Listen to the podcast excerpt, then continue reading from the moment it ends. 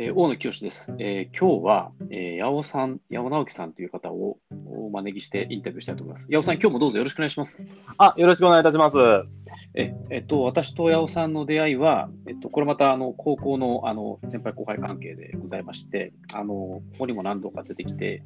話題になったラサールベンチャーの会で、えっと、知り合ったという方でございます。あの八尾さん、あのご無沙汰してまして、今日どうぞよろしくお願いします。あ、ご無沙汰してます。今日よろしくお願いします。ありがとうございます。ええっと、八尾さん自身は、えっと、ベンチャー企業の経営者というお立場なんでしたっけ？なんかあれですよね、教育関係でいらっしゃいますよね。そうです、そうです。簡単に自己紹介させていただいてもよろしいですか、ね、ええ、ええ、はい。えっと、株式会社プラスティック教育研究所という会社をやっております。うん、まあ、現在取締役をやっている八尾直樹と申します。はいはいはい。えっと、まあ、二十歳の時に、まあ、会社を立ち上げまして、まあ、大学生の時に、まあ、勢いで作った会社なんですけども、現在13年目になりまして、はい。教育関係、特にその勉強が苦手な子がどういうふうに勉強できるようになるのかみたいなところですね、それをま研究して、まあ、自分で塾も持ってますし、まあ、学校とか教育委員会とか、あのまあ、大手の学予備校さんとかも、まあ、そういう教育のプログラムとかサービスの構築みたいなところにあの関わっております。あつまり B2C の部分と B2B の部分があるってことですか？まさに、まさにその通りです。はい、え、B、どっちが売上的にはでかいんですか？今は半々ぐらいですかね。うん最初は本当塾だけだった。はい、はいはい B2B の部分があるのが、その普通のいわゆるこう塾との違いということですかね。そうですね、まあ、あの教育のコンサル業というのか、なんというか分かんないんですけども、アドバイザーみたいな形で、はい、入らせていただくことが結構あります。その普通の塾とのね、その、はい、今おっしゃったその勉強の苦手な子に対するアプローチで、普通の塾だってみんな同じこと言うじゃないですか、勉強の苦手な子が、はい、あのうちの家庭教師どうぞみたいなね、この、こあのなんだっけ、ファミレスに行ったらそういうチラシが常に置いてあるんですけど、ありますね。それと、それと何が違うんですか？まあ、目指しているところとか基本的に一緒かなと思うんですけども、あのまあえっと、共同創業のまあ代表が清水というものなんですけども、まあ、彼が本当にもう教育学部、教育学研究科、まあ、ずっとそういう教育の部分を研究してきたというところがあって、まあ、その学術的なところをベースに理論を作っていって、まあ、それと現場の往復ということで、まあ、理論と現場の往復みたいな形。なので、自塾は結構その、まあ、会社の名前研究所っていうんですけど、あの、現場でも結構データを取りながら、こういう学習法をするとこうなったぞみたいなところの知見を貯めていくっていうこと。まあ、ここはあのずっと続けてやってきているというところがあのちょっと違うところかなとは思います。あの AI と使ったみたい、あの iPad を使って AI を使ってこうとか言うんじゃないんですか？あでも今はそこまで踏み込めてないんですけど、うん、まあ、まさにその、まあ、どこまでそのビッグデータ的なものとか、そういう歴をちょっと分からないんですけど、うん、まあ、時代もそういう流れなので、そういうところにこう踏み込んでいきたいなということは、うっすらとというか、まあ、考えているところです。はい、なるほどね。あの僕のリクルートの後輩が、そういう教育 AI を使った教育ベンチャーみたいなやつを立ち上げてますよ。ああ、多分名前挙げづらいですけど、なんとなく。はいはいはい、はい。ええ、あの結構日経新聞とかにも名前が出てきたりするんで、結構あの儲かってる、儲かってる時間、だいぶ広がってるんじゃないかと思いますね。おいくつぐらいの方？彼は35とかじゃないですか？あ、うん、あそこら辺かなっていう、あの結構つながりも、あのあるので、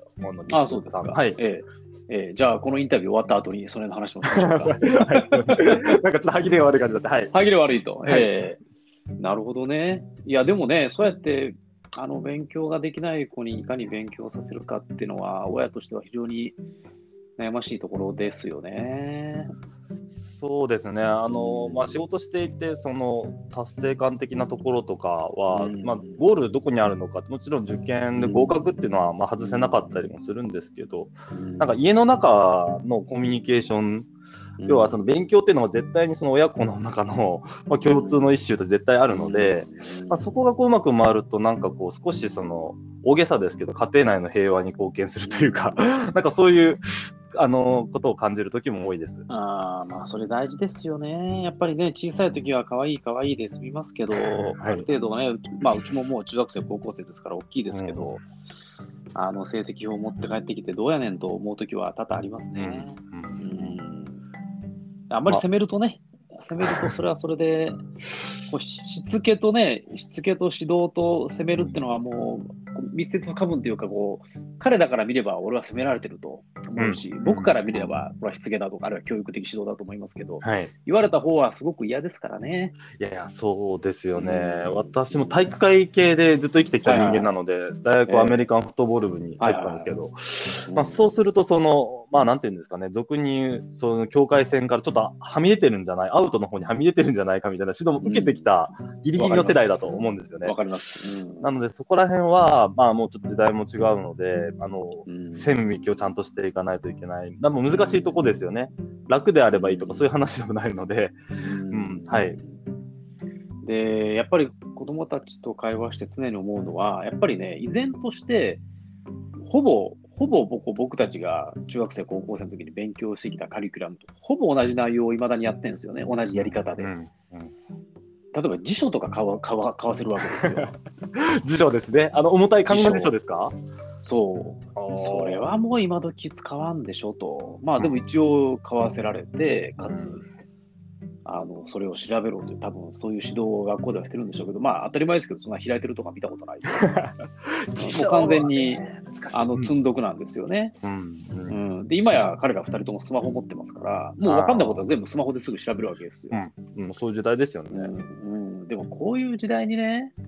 なんか、なんか物事をこう記憶することの価値って、はい、もっとかなりこう下がってんじゃねえのかなと思っててね。うんうん、だからなんか、多分すごくこう勉強の意義を見出せてないんだろうなと思うんですよ。で、見出す、見出すべく導いてない学校側にも僕は責任があると思ってるんですけど、うん、まあ学校の立場としても僕結構これ、結構、結構、なんとかストレスフルなっていうか難しいっていうか、あの、結構、無駄なっつったらあれですけど、結構ね、こう砂漠に水をやるような仕事をしてんじゃないかなと、ちょっと人様ながら思うんですよ、僕。いや、うん、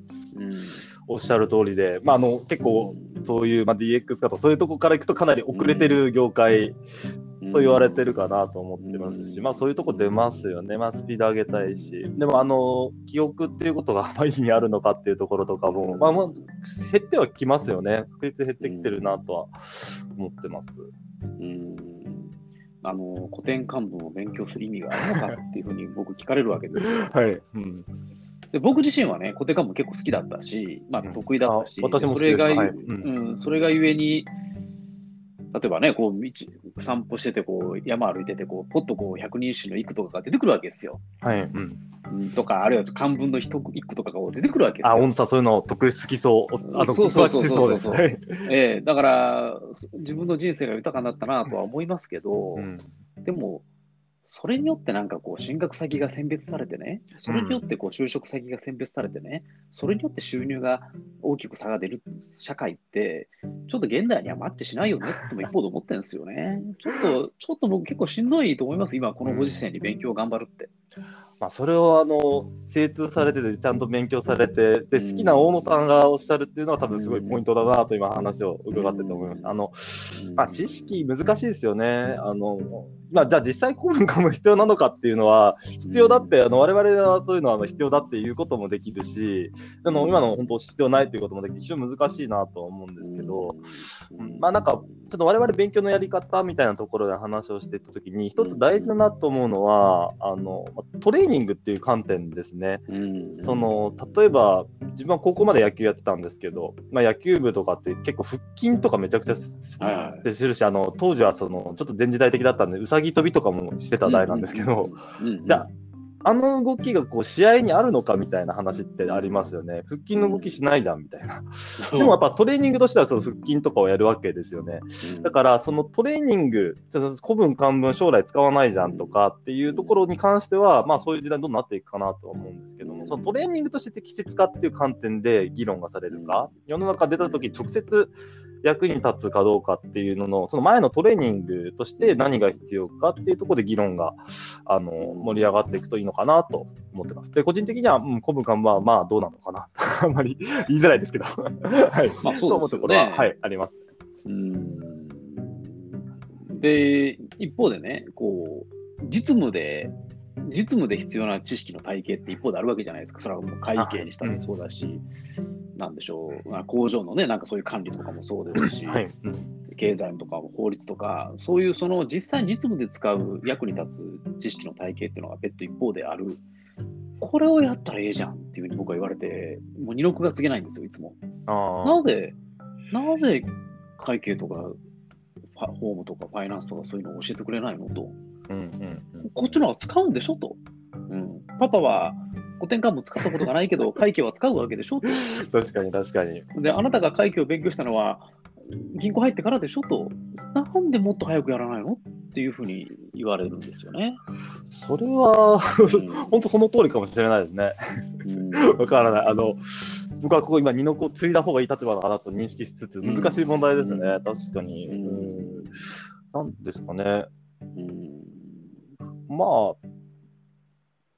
まあ、時代変わっていくそうなる部分で出てくるかなっていうのと、あとはやはり今、やっぱりその、まあ、ビッグデータ、DX みたいなとことか人工知能、あそこの領域でいくと、やっぱどうしても統計的な考え方はすごく大事だぞっていうところあって、それ結構あの変わるんですよね、入試とかカリキュラムも。なので、ちょっと遅いけれど、そういう方向に向かってる部分っていうのはありつつ、うん、まあ、なかなかその、まあ、変化難しいので、その学校のその科目っていうものは、どっちで、まあ、ある、ちょっと遅れるので、うん、まあ自分で必要なものを勉強するみたいな、まあそのセンスのが大事になってくるのかもしれないなとは思いますけどね。でね、最も問題提起されてるのはね、英語なんですよ。はい、ああ、はい。うん、これってね、もう、ズームでね、こうやって、あ八尾さんと話して相手が英語で喋ったら、ここにもう、もう、下の方に日本語が出るっていうのがね、もうかなりしかも正確なやつが、しかもスムーズに出ると。で、そんなの僕が一生懸命家庭法過去とか現在法とか過去分詞とか勉強してね、なんとか正確なやつを一生懸命導き出すよりも、それは Google さんに任した方が、間違いなく正解率高いよね、スピードも速いよねと思ってて、それはリアルタイムでこう話して丁々発しやらなきゃいけない仕事に就くのって1億人の日本人のうち数パーセントでしょっていうふうにも思うんですよね。いや、そうですよね。あの本当にそう思います。うん、もう、うんまあ、英語に関してはもう、あのー、本当にそうですね。まあ、どちらかというと、やっぱりその英語とかの面白いところって、まあ、僕、なぜかその外国人歩いてるとよく道聞かれるんですけど、そうですみんな避けるの僕に来るっていうパターンが多くて、それ得意なんですけど、その時に、まあ、あの全然普段英語使わないので、うん、まあ、片言なんですけど、その大学受験の勉強まででやったのは英語で喋って、まあ、通じるみたいな、その通じた感じの喜びとか、その同時性ですよね。そのそのコミュニケーションの幅を広げるとかっていうことの価値をすごく感じますね。まあ、ただ一方で今も文章であるテキストはもう全部僕は 翻訳サイトぶち込んで 読んじゃいますし、でも精度ものすごい高いですよね。ですよね。あそこはまあ、それでもいいのかなっていう、その別になってくる感じはしますね。その今、このリアルタイムで話をしているようなコミュニケーションの価値と何か挟んでやるものっていうのが、まあもう別物として考えた方がいいのかなっていうのを、なんか個人的には考えてます。うんだからね、その本当こうベリートップのね、まさにそのベリートップの学校に行くような人たちは、それはしっかり教養も含めて勉強しなきゃいけないから、まあ、それは古典漢文も含めてやったらええやんと。で、そういう人たちは頭がいいから、別に大学大学卒業してから会計とか法務とか勉強しても、まあ、さら30歳の時には十分追いつく追いつくよと。むしろその頃になると教養とかがある方がビジネスマンとしての成功した時の伸びは高いよと。でも、大半の人がそうじゃない、ベリートップじゃない中で、英語をあんだけ時間かけてやる必要あんのかっていうね、だパパもママも英語使ってないじゃんと、うん、うん、パパなんてあんだけ進学校であんだけ勉強させられて、全く使えないとか言ってたじゃん、うん、いや、おっしゃる通りですみたいな。いや、それは おっしゃる通りだ気がしますね、うん、本当に。日本語とかのそのテキストコミュニケーション多分すごい増えてると思ってて、このリモートで時代で、ちょっとしたチャットとかの言葉のセンス、日本語の方ちょっと気になることが多いですね。チャットでやってると、大野さんの Facebook の投稿とかの文章、僕すごく好きで、あの読んでると、はい、あのすごくあの引き込まれるというか、あの出力っていうんですか、もうあの、すごいなと思って拝見してるんですけど、あの、まあ、もうそういうちょっとまとまった文章もだし、あとチャットですね、やっぱ気になるのは、今の時代結構仕事でチーム組むぞって言ってやると、まあ、パッとチャットでわわやるじゃないですか。その時に、正確な言葉で短く、タイムリーにコミュニケーション取れる方って、やっぱりすごくスムーズでなんですよね。うん、そういう日本語とかの方はやっぱ英語に比べると気になることが僕は今多いですね。ああ、そうですよね。まあ、そういうこうソフトスキルっていうんですかね、その知識とか、そこ問題を受けて正解を書く力じゃなくて、うん、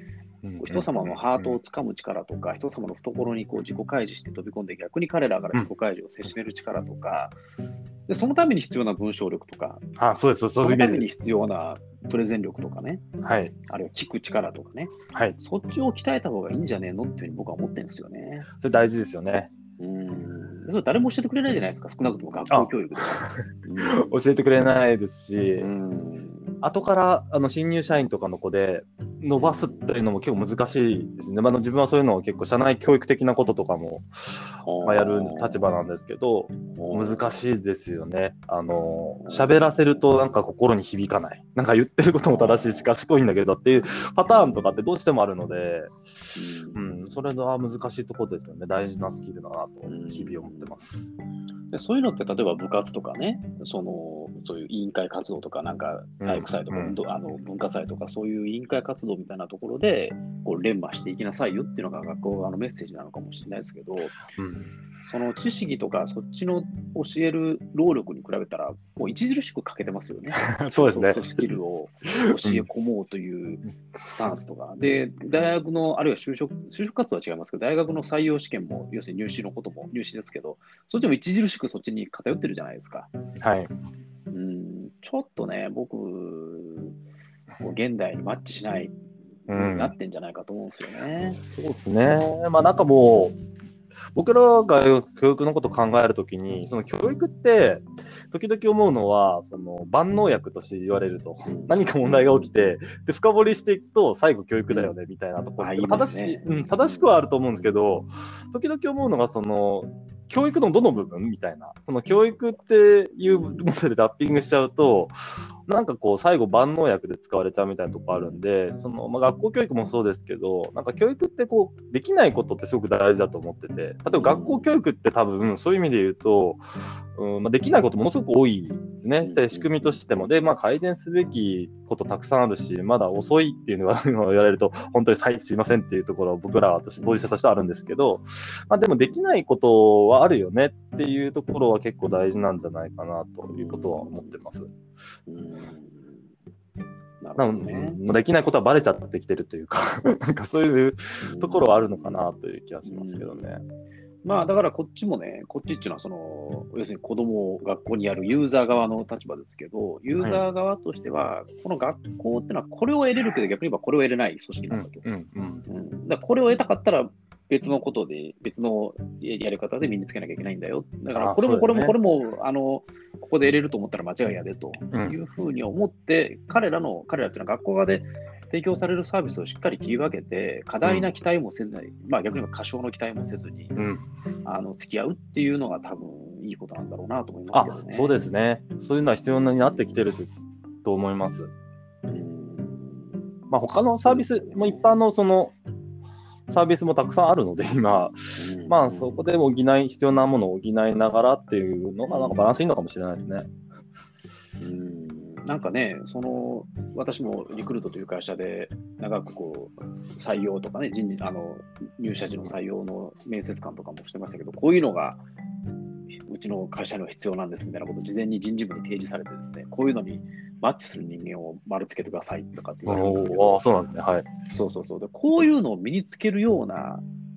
あの少なくとも学校側が提供しているサービスには入ってないと思うんですよね。あうん、リーダーシップとかってね。別に東京大学出てようが別にリーダーシップつかないじゃないですか。そうですね。はっきり言って、はい、うん。だってそれで採用してないんだもん。うん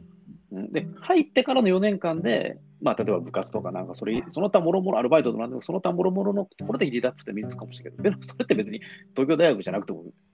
過ごし方によって志高く過ごせば身につくわけであって、うん、でも、それを学歴がいいから上から取っていくなんていうことを、もうやっぱり会社当たり上多少あるわけで、うん、どうもちょっとそれに矛盾を感じてるんですよね、僕、長らくね。そうですね。うん、いや、おっしゃる通り。うんで、まあ、あのリクルート3クラスになってくると、はい、あの学歴も高くて、こういうコミュニケーション能力も極めて高い人間というのは、やっぱり来るんでね、上から取ってきゃいいんですよ、うんうん、でもそうじゃない会社さんが多分ほとんどで、うん、やっぱりそうじゃない会社さんにとっては、結構僕ね、なんか学歴でいいから取ったけど、いまいちだったとか、そんなギャップで、こうお互いに不幸になってると思いますよ、会社側もその採用された社員側も。うんうんうん、そうですね。こうハッピーだな、アンハッピーだなと思うんですよね。なんか一応東大卒側から言うと、うん、あの全く同じことなんですけどあの、まあ、勉強ができて自分が好きな学問をやりに行って、うん、なんか就活でもなんかまあいけちゃったから行ったけどなんかダメだったっていきなりその挫折感を味わるみたいな。あのあのそういうケースとかもまあある気はしますね。だからその、まあ、みんななんかあまり幸せにならない子っていうか そうっすよね。うん。別に僕勉強できただけだしっていうのを別になんか思ってるんだけど、なんか OK って言われたらやっぱ入社するじゃないですか。まあね。ねそういうところでなんかこう、あれっていう。まあだからそこで段階、いい段階を4年間で踏めると多分いいんでしょうけどね。そうっすよね。うん。まあちょっとその世の中が求められてるものと、学校教育が求めてくる、要するに受験戦争で求められていることと、世の中が求められていることのギャップが結構あるよということを認識して、うん、世の中に求められている方に自分をアジャストしていく能力が求められるんだと思いますね。あ、本当に、あの綺麗にまとめていただいて、本当に綺麗にまとめて、うん、全然それができなかった人間なんですよ。いや、大津さん何おっしゃいます。もうそれで40代半ばになってしまった。いやいや、もう大野さんの生きる力というか、うん、いやいや、え、えっと、その、塾の、その講師の仕事もやってらっしゃるんですか？あ、そうですね。今はまあ結構セほぼないんですけど、どちらかというと 2B 向けの仕事は結構今多くて、あとはまあその講師というのはまあ現場のその、まあなんていうんですかね、その研究の方向性であるとか、まあそういうことであったりとかは関わって、まあ全体、なんていうのかな、COO 的なポジションですかね。あのとりあえず現場全部社長に丸投げされて、うん、詰められてっていう日々を過ごしてます。はい、社長は何してらっしゃるんですか？研究をしてらっしゃるんですか？あ社長はでもあの新規の営業が多いですね。学校教育委員会飛び回って。なるほど、なるほど。はい。へえ。じゃあまあ、その、はい、社長の、まあ、社長がピッチャーだとすると、その、キャッチャー役をやってらっしゃる方なんですね。そうです、おっしゃる通り、はい、そのイメージで。あなるほどですね。かりました。えでも、もう10年以上やってらっしゃるわけですから、はい、社長との息もぴったりという感じですか？そうですね、もう大学の同級生なので、まあ、そこのコミュニケーションもずっとやってきて、まあ、十何年ですからね、はい、ぴったりだと、はい、もうずっとコミュニケーションの量がもう LINE, LINE とでちょっとした電話とでもう、すごいコミュニケーションの量だと思いますけど、はい。なるほどね。よかったですね。そうですね。はい。あの、よくトップ2人、仲が実は悪いみたいなところってあったりすると思うんですけど、うんうん、まあなんかいい、まあ、ある意味ライバル関係的なところもありつつ、はい、あの非常に自分としてはいい環境でできてるなと思います。あの、リクルートの OB で起業する人多いし、あの、あ結構ね、なんだかんだ言いながら皆さんうまいことやってるんですよ。うんうん。まあ大成功してるか、あの、成功してるか、まあでも失敗はあんまりしてないなと思ってるんですけど、うん、あの、二人組で独立した人たちはね、あの、ことごとく喧嘩別れします、ね、これは、これは事実あある。あるあるですよね。あのー、これはあるある。うん。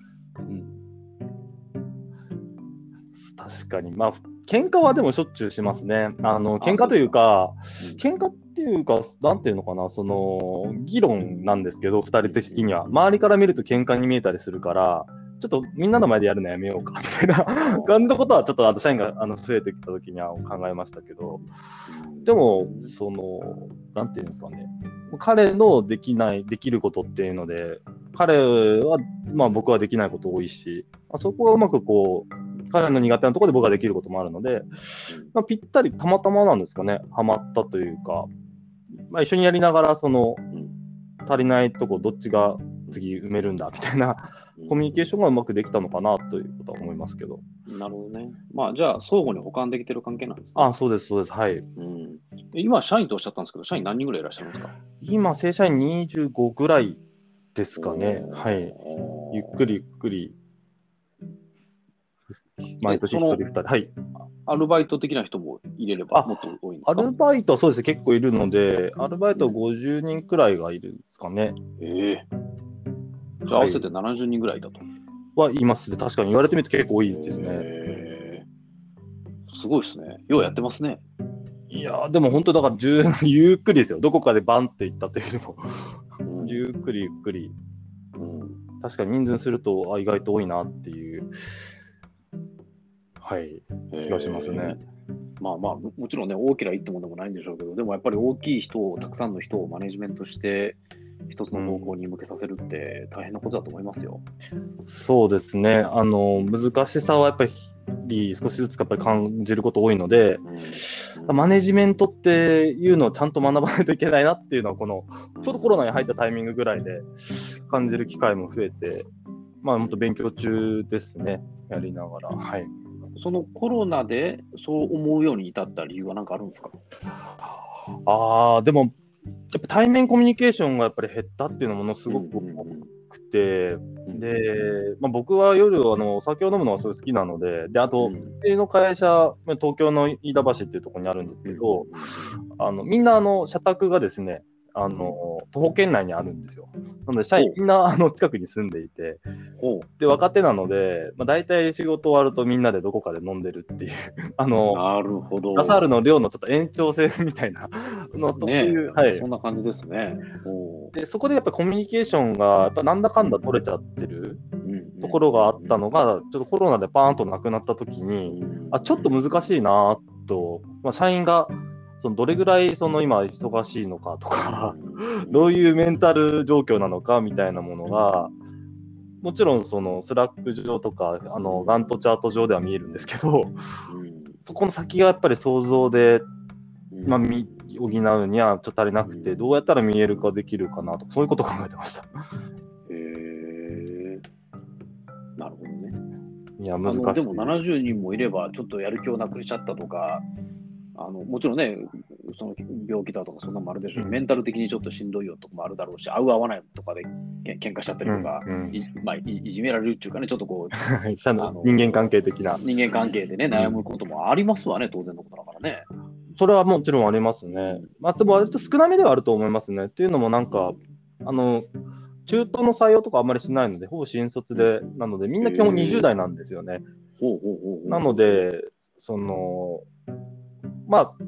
世代間ギャップ的なものとかもあんまりないし、そういう意味では、まあ、ちょっと同質性が高いので、まあ、少ないかなとは思います。なるほどね。はい。まあ、あとね、こう、同じ志を持ってね、入ってきたっていうのはあるから。あ、そうですね。うん。うんそこがまあいいのかもしれませんね。そうですね。まず大きな問題とかは、まあ、時々っていう感じですね。うん、まあ、それはでも本当に自慢ですけど、はい。コロナでね、あのーはい、塾運営はガラッと変わりましたでしょ？だって来なくなるわけだから。ああ、そうですね。ちょうどだから1年前ぐらいが一番大変だったので、うん、そうですね。まあ、まあ、特にオンラインの授業とか、うんうん、まあ、そういうものも始めたりとかは、はい、うん、やってます。うんえっと、じゃあもうあれですか、その塾の建物は使わ,、使わずというか、空きっぱなしで、この先生がこうオンラインで生徒に対してやってる感じなんですか？あでも今はもう復帰、復活してるので、本当にあの1年前くらいからですかね、うん、えっと、いつか半年間ぐらい生徒が来ない時期はありましたけど、へはい。こんなすだれみたいなやつでやってるんですか？そうです。あの、もう人の間を開けて開けて、あの、カーテン引くとこは引いて、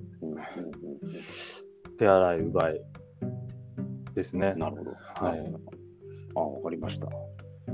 あの、どうですか？そのコロナで、今おっしゃったみたいなね、変化が、あの、お仕事的にも、あるいはライフスタイル的にも来てると思うんですけど、なんかそれを受けて人生観とか、その自分の未来像とかに変化ってありましたか？ああ、未来像か。うん、そうですね。えー、っと、まあ、うん、なんかな。なんか、その、よくみんなで飲みに行ってたみたいな話と延長戦かもしれないんですけど、やっぱ今年も新入社員がまあ入ってきて、うん、まあ今年は1人なんですけど、うん、そうやって入ってきた時の教育とかってすごく難しいなっていうことを思っていて、うん、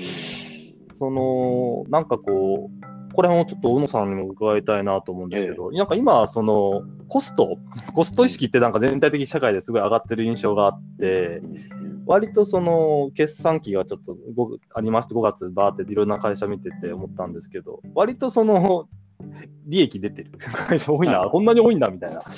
で、まあ、売上上がってて利益が上がったがってるところもあれば、売上は落ちてるけど、利益上がってるみたいな、その、まあ、コロナで DX、あの、リモートダウンってやった時に、まあ、コストを削ろうってあったら意外と削れんじゃんみたいな、なんかそういう流れはすごく感じるんですよね。その時に、その、社員教育ってすごいコスト化していっちゃうんじゃないかなと。つまり、自分で学べる人来てよみたいな。なんか、そういう流れはできてくるのかなと思っていて、だから自分で学ばなきゃな、みたいなことを、まあ、個人的にすごく強く思いましたし、まあ、うちの新入社員とか若手は、学ばせてあげないとな、みたいなことを、ちょっと、まあ、一番大きいのはなんかそれかもしれないですね。それは、それは、例えばどっかの研修を受けさせるとか、そういうやつですか？あそうですね、それも含めてですし、まあ、それで結構社員に、普段お前らどういうふうに情報収集してるんだってこと結構聞きまくっていったんですよ。そしたら、まああの、まあ、新聞読まないとか、新聞読まんでしょうね、現代人は。自分のその必要な情報が入ってくる仕組みみたいなものって全然自分で作ってないなと思っていて、それじゃあダメだなっていう感じですかね。でそれを勝手にやれる人っていうのは結構強いなと思っていて。あの、まあ、新聞だったりとか、あと、新聞読んでて、僕、あの、大野さんに先日、うん、ラサールの記事があったんで、いきなり送りつけたと思うんですけど、あの すみません、えー、なんか、僕は多分よくやるのは、その、東大卒で一番いいなと思ってる結構周りにそういう当事者が同級生に意外と社会的な経済的なニュース当事者がいるのでそれを聞けるっていうのはすごく今すごい必死でありがたいなと思ってるんですけど、まあ、そういう自分で情報を取ってちょっと聞いてみる？LINE で投げてみる？どうなってるんだこれは？みたいな感じで聞いてみるとか、まあ、なんかそういうその情報を学ぶ力というか、なんかそういう仕組み作りみたいなものとかは、結構これ、リモートでそれこそ入社してからリモートとかだと、学ぶ機会が多分あんまないんじゃないかなと思っていて。確かに確かに。そういうことが多分できてる人からすると、リモートワークでも全然できるじゃんって、うん、いう話って結構あるじゃないですか。意外とリモートできちゃうっていう。でも、ちょっと若いうちの会社みたいなのがすると、ちょっとそれは強者の理論だなってちょっと思うところもあって、新入社員の子たちちょっときついなっていうのを改めて、今回、お前ら普段どういうふうにやってるんだって聞くと、まあ本も読まないですしね。うん、読まないですね、本当すみません、なんか読んでない人結構多くて。いやいやいや、はい、僕もすっかり本は読むのはだいぶ減りましたからね。あ、そうなんですか。まあ、温野さん、どっちか書く側かなと思うんですけど。いやいやいや、あのね、あの、ちょっと現代人風なことを言うとですね、はい、あの、中田敦彦の YouTube ユニバーシティって見たことあります、はい、あります。あれが抜群にいいですね。いいですね。あれが抜群にいいと思う。うん、僕も繰り返し見てます、同じやつ。ああ、そうなんですか。うん、何回も何回も見ます。もうちなみに。もう、あの、あの辺が好きな、その、そのまあ、もともと歴史は好きなんでね、歴史ものも好きで、あとやっぱりこう現代社会の米中、米中の争いとか、うんうん、えっと、ハイテク企業のなんちゃらとか、あとはあの北朝鮮なんちゃら、朝鮮半島のなんちゃらとか、あの香港問題とか、あとあの、アジアについて1か国ずつ彼が説明していったやつとか、えー、あありますし、うん、ありますし、あと最近ではミャンマー問題とかも説明してたし、うん。あとその文学も好きだし、あのかなり見てますよ。うん、僕はあれ皆さん数学のあのフェルマーの最終定理の話を見て、いやあれ抜群に面白いですよね。うん。あのお金の資産運用とか、なんか米国株投資とか、そういうやつは、あの僕の方が詳しいんで、ああいうのはあれは見ないんですあああいうのはちょっと僕の方が詳しいから見ないんですけど、はい、あとあの健康のやつですね。おお、そういうジャンルもお酒をやめろとか、なんか、あの、1日2食にしろとか、そういうやつなんですけど、おかあの睡眠を良くするとか、そういうやつも結構やってましてですね。あの私、影響されやすいんで、お酒やめましたよ、あれで。えー、やめたんですか？やめた。ちょっと飲み行きましょうよ、ちょっと。ええ、あの、ね、飲み行けないですか、小野さんと？はい。あの、もう1か月ぐらい飲んでないと思う。その、その中田敦彦の YouTube を見たその日からやめました、めっちゃ影響受けやすい。いや、でもすごいですね。あ、でも、そういうの面白いですね。うん。えー、そのその日からやめました。いすごい。あの、僕はまあなんか影響ではないんですけど、1か月間で勝手に自分でいろいろチャレンジするのが好きで、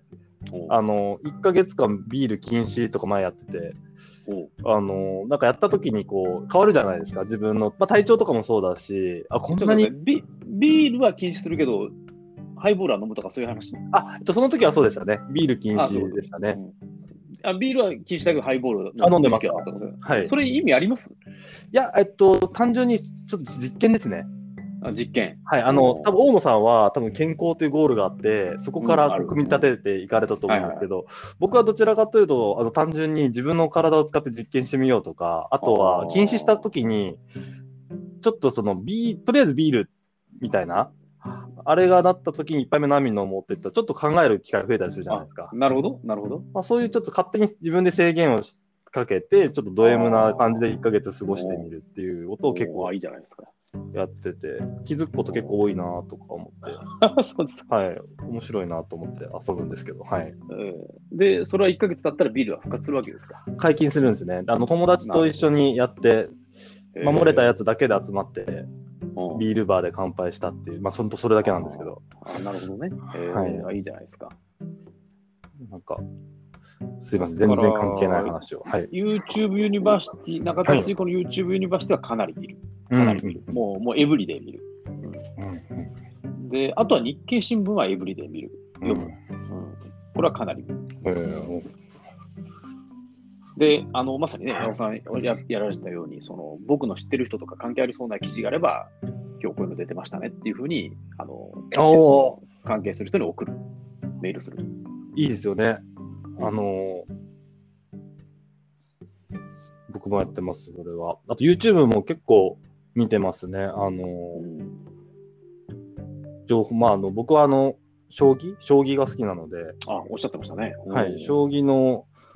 あの、気になる対局があったりすると、すぐあの、元奨励会員のあの方とかが解説動画上げててくださるので、あ、いい時代になったなと思って、今ちょっと将棋を勉強ちょっとプライベートで復活させていて。へえー、あ、そうですか。もう20年ぶりぐらいなんですけど。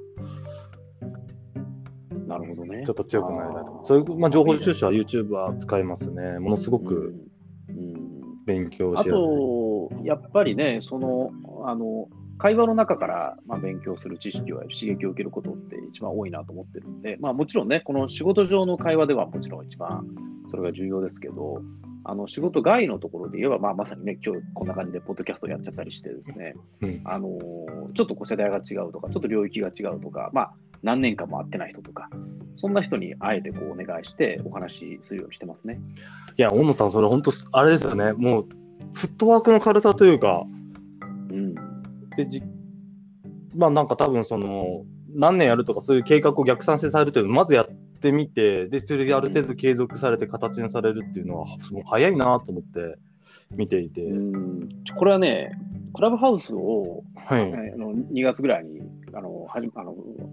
広がりましたでしょ？はい、で僕もね、調子に乗って何回かやったんですよ。ああ、そうなんですか、はい、そうそう、結構やったんですよ、そのな研修講師仲間でね。毎週水曜日やりましょうとか言って、はい、で、毎週水曜日やろうとか言って、ちょっと飲みながらやるっていうのをこう、1ヶ月ぐらいやったんですかね。だから、結構やったんですよ。でも、全然来ないんですよ、リスナーが。へえ。そう。で、それなりにね、SNS とかで、それなりに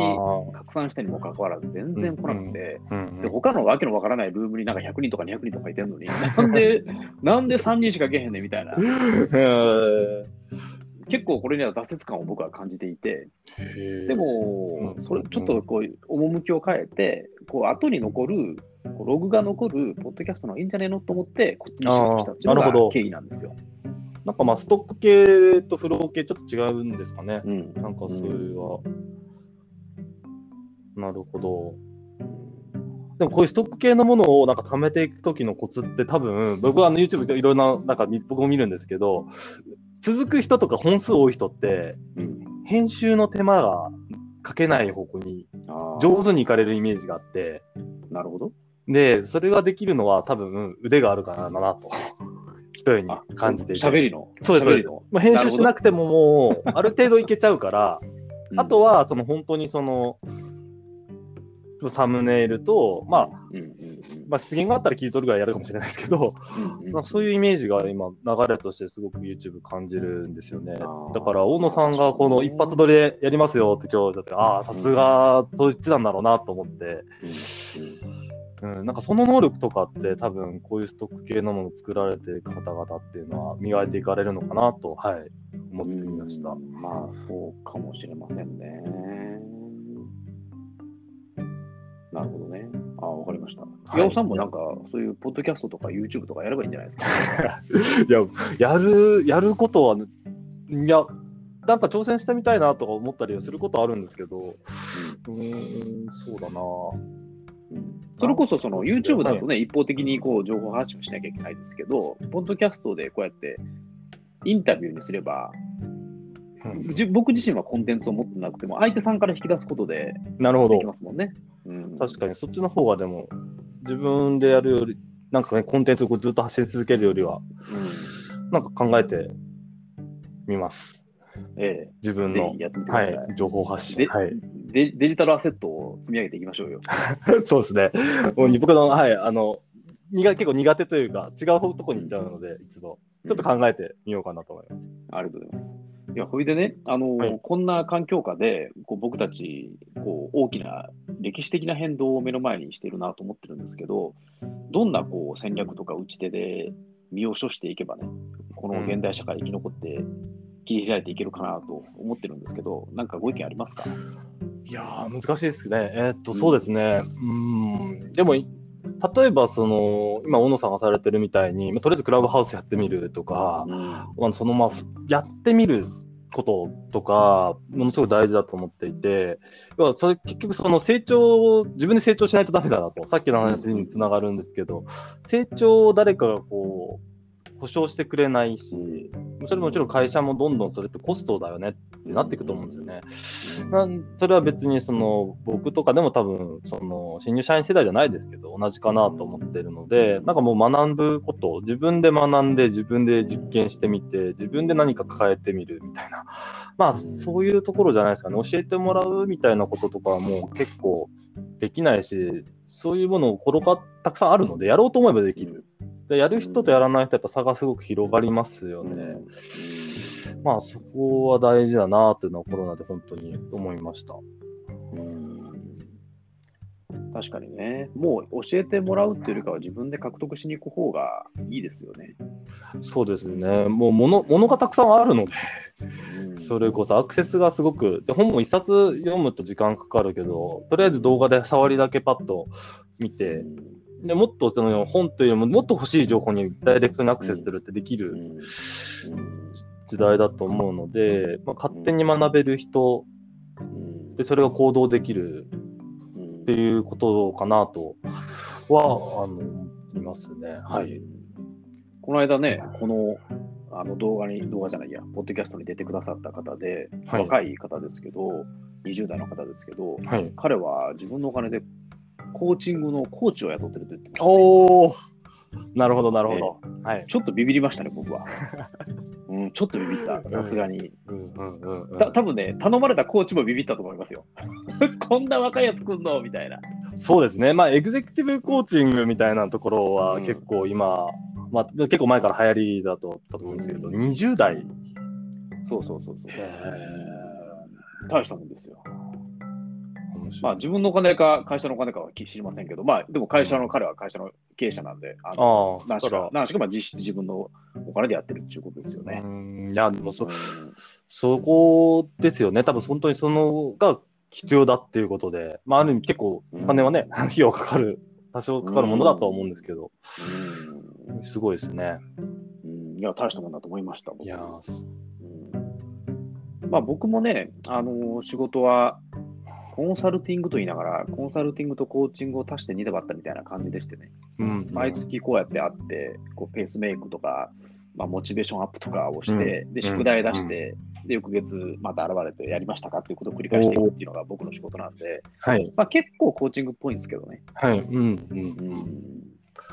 でもそうなってみると、小野さんの目から見られて、その、まあ、ある意味、まあ、教育とはちょっと違うかもしれないんですけども、その人の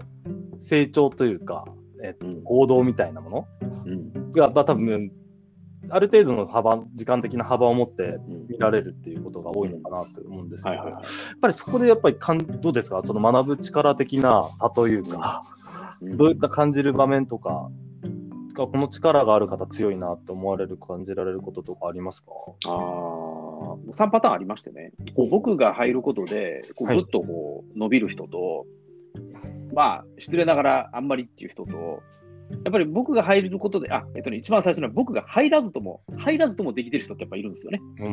入らずともできてる人、もともとできてる人で僕が入ってもそのまま引き継いで同じペースでできている人と、あと、残念ながらあんまりこう、伸びない人と、やっぱり僕が入ったから伸びたんだろうなと思う3パターン目の人がいて、はいはいまあ、この3パターン目の人が一番僕にとって嬉しいですわね。うん、うん、で、やっぱり、ね、3パターン目の人はやる気はあるんだけど、やり方が分からなかった人たちなんですよ。ああ、なるほど。うん。うん、で、これやったらいいんじゃないか、これやったらいいんじゃないかっていう、こう、こう例えば、うん、例えば本を書けばいい、書けば、書いてね、執筆すればいいんじゃないかとか、こうセミナーすればいいんじゃないかとか、こういうことすればいいんじゃないかって、こうある程度こう、頭の中分かってても、結局なんか仕事が忙しくてとか、はい、なんかいろんな理由があって、うん、こう踏み切れなかったのをもうやってくださいと。うん、来月までにやりましょうと。うん。はい、KP KPI 設定して、来月までにこれやりますとか言って、あの宣言してもらって、で翌月現れてやりましたかと、先月やるって言ったよねと。いうのをこう やっていくと、ねはい、でその1回1回は、ちょっといまいちだったり、ちょっと失敗したり、全然ダメでしたみたいなことがあるんですけど、やっぱり何回かに一遍はそうちゃんとうまくいって、その打率は上がっていくし、で、過去やったやつがこう6か月後、半年、あの1年後に花開くことも結構あって、うん、あのそんなんでね、あの本当何がいいのかわからないですけど、伸びていく人ってのは結構いますね。いやいや、でも、それでも分かりますね。その差はでもある。あの、多分大野さん、クラブハウスこれだってされる時とかって、もう本当自走力というか、多分そのエンジンみたいなのは多分自分の中にあられる。僕、大野さんそういうイメージなんですけど、うん、あの、ちょうどエンジンで、結局まあやり方だったり、実はあの、うん、熱い気持ちとかじゃなくて、やり方だったり、うん、あの、するなということ。は、今自分の仕事でも感じる時があって、うん、まあ、ね、はい、なんかそういうところなんですよね。うんあの世の中には100回叩かないと開かない扉があって、今90回まで行ってますよと、今ここで投げ捨てて91回目を他のやつが叩いたらどうするんですかと、もったいないでしょと、とかね、うん、うまい、えー、僕の目には、もうあなたが5年後には大成功する姿が目に浮かびましたよと、とか言いながらですね、ちょっと励まして、手伝いて、うん、うん、っていうようなことやってますね。いや、でもそれが大事ですからね、あの、本当に。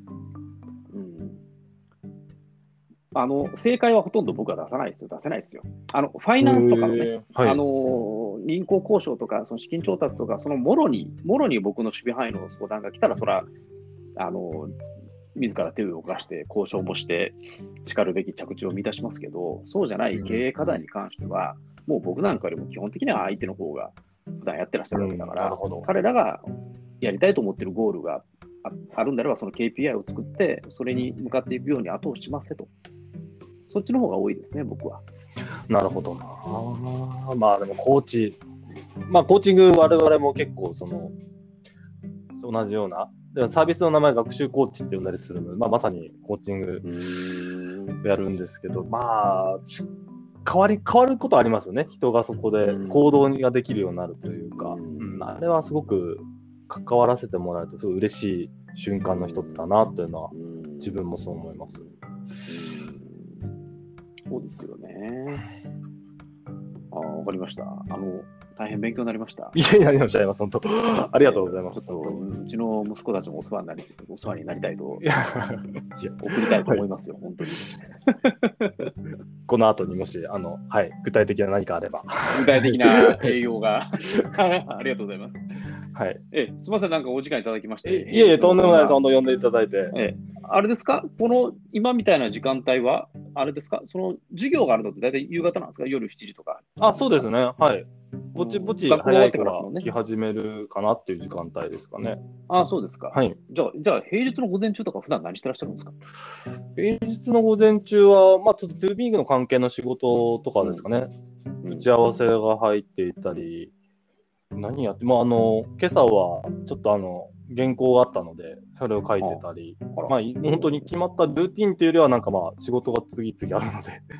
じゃルーティン的な仕事は、こういう夕方から夜まであるっていうことですか？そうですね、そうですね、はい。あの、わかりました。結構フレキシブルな感じでやってます。なるほどね。はい、ああの大変だと思いますけど、体調崩さずに頑張ってください、ね、あもうぜひぜひ。あと、ね、もちろん、うん、あと、大野さん、お酒はあのやめる決意が、あのやめることをやめる決意が出たら、ぜひまた。いや、あのね、はい、あの付き合い付き合いはやめませんので。あ、そうですか？あ、よかった。付き合いはやめませんお。お酒はやめても付き合いはやめませんやめませんし、あ場合によっては、はい、家では飲まないということは決意しましたけど、はい、こう家の外で人様と飲むときは、ちゃんと飲むというふうにしてもいいいいなと思って、そこね、まだ決めてないんです、僕は。あ少なくとも家では飲まない。わかりました。じゃあ、その例外的ルールを、はい、あの作りにその暁には、はい、思います。わかりました。じゃあ、どうもありがとうございました。ありがとうございました。はい。えまたどうぞよろしくお願いします。はい、またよろしくお願いします。ありがとうございました。はい、はい、失礼します。